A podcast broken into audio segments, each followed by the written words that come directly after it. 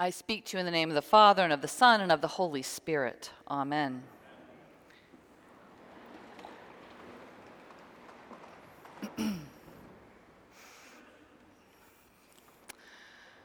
Today we are gathered on a day of great celebration. And no, I'm not talking about the annual meeting or Groundhog Day or not even the Super Bowl. Today, we gather on the Feast of the Presentation, the feast on which we read the story of Mary and Joseph being faithful to the requirement that the firstborn male, animal, or child must be redeemed from God, who claimed possession of every firstborn in Israel during the Passover in Egypt. Going to the temple 40 days after birth was also required of Mary for the rite of purification.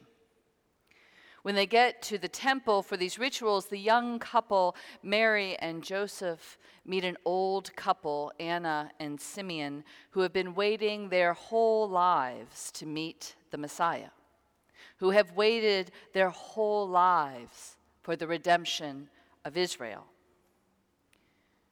At that moment, Four adults gather around an infant, the light, the Messiah, and recognize that this wee babe changes everything. Simeon, an old man, righteous and devout, has been waiting to see the Messiah and knows that now he will be able to go meet his Maker. Simeon's life has been a waiting for, a pointing towards this moment. He says in the words that we repeat each evening at evening prayer or compline Lord, you now have set your servant free to go in peace as you have promised. For these eyes of mine have seen the Savior, whom you have prepared for all the world to see. With these beautiful words, Simeon confesses that his work has been fulfilled. He is ready now for death. And the prophet Anna has spent 60 years or more praying and serving in the temple, waiting for the redemption of Israel. She finally meets Jesus and praises God, going forth to tell all this good news. In the midst of this joy of two old people whose dreams are finally realized, we also hear Simeon warn Mary that her baby is the future of Israel, and that because of this, Jesus, a sword, will pierce her soul. All four of these adults, young and old, live lives that have been molded and shaped by their faith, their God, by their waiting for this infant who, as of yet, is silent, helpless, vulnerable. He will shape their futures too.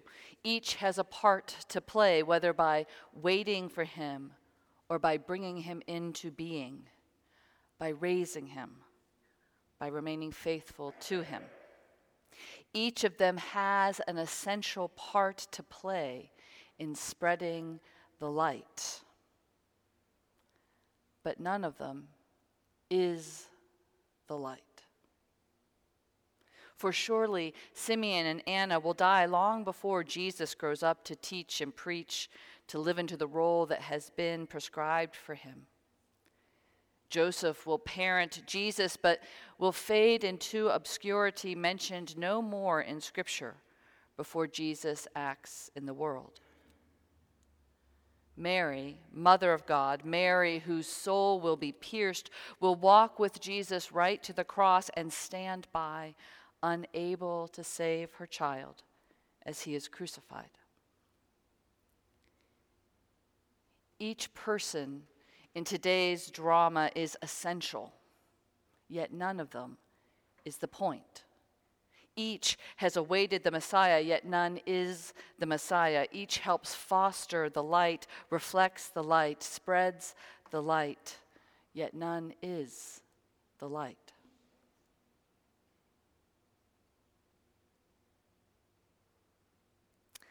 How like Simeon and Anna Joseph and Mary, we are. How often we live our lives waiting for, participating in a larger drama, even if we never get to see the ending, even though we are not heroes of the play. I think of all the great figures in history and the scriptures who lived faithfully in hope, who toiled, never knowing if they would get to see the fruits of their labors.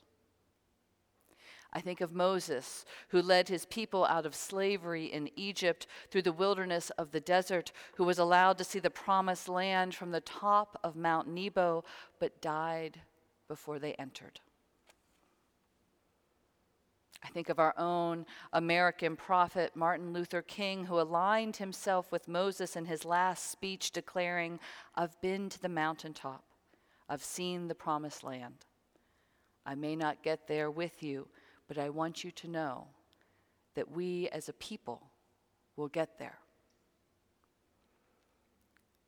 You see, we are not the light, but we are to point to the light. We are to play our parts, no matter how grand or how small. There's a wonderful prayer. It used to be attributed to Oscar Romero, but it was written for a Mass for deceased priests. And it reminds us that the kingdom is not only beyond our efforts, but beyond our vision. So we have to step back and take the long view, knowing that we might never see the culmination of our work. The prayer ends this way This is what we are about. We plant the seeds that one day will grow. We water seeds already planted, knowing that they hold future promise. We cannot do everything and there is a sense of liberation in realizing that. This enables us to do something and to do it very well. It may be incomplete, but it is a beginning, a step along the way, an opportunity for the Lord's grace to enter and do the rest. We may never see the end results, but that is the difference between the master builder and the worker. We are workers not master builders, ministers, not messiahs. We are prophets of a future not our own. We are workers, not master builders. Every single one of us here is called to play our own essential part, to nurture children, our own or others to care for the elderly and the sick, our own or others. To create in the work God has given us to do something that points to the divine, to the holy, to the beautiful. We're called to work on pieces of a much larger project. And on this day of annual meeting, which is not the point of this day, but it is on this day, on this day of annual meeting, we can celebrate that we are part of a parish, a faith that has been nurtured and built by others. We can take comfort knowing that we continue to give and to serve, to pray, and to worship not only for ourselves, but for all those who will come after us. You see, we are not master builders, we are gardeners. We plant seeds. We tend seeds others have planted. We are not the light, but we are called to reflect, to magnify, to spread the light in our world. Simeon and Anna are part of a larger story. Joseph and Mary are part of a larger story. We are part of a larger story, and we are here to play that part. Every time we put another ahead of ourselves, every time we nurture another, every time we give of ourselves and our families, at work, in our communities, here in this beloved place, we play our parts in a larger drama. We are not the Messiah. We are not God. But when we focus our lives on God, when like Anna and Simeon we wait on God, when like Mary and Joseph we nurture and serve God, we can be like mirrors reflecting light, like windows through which others might see and know God. We may not see the end, we will not see the end. But without us, the drama will not go on. And so, and so I pray, may God be manifest in all of us, that our lives may spread the light of Christ, the light to enlighten all nations, the glory of all people. In the name of the Father, the Son, and the Holy Spirit. Amen.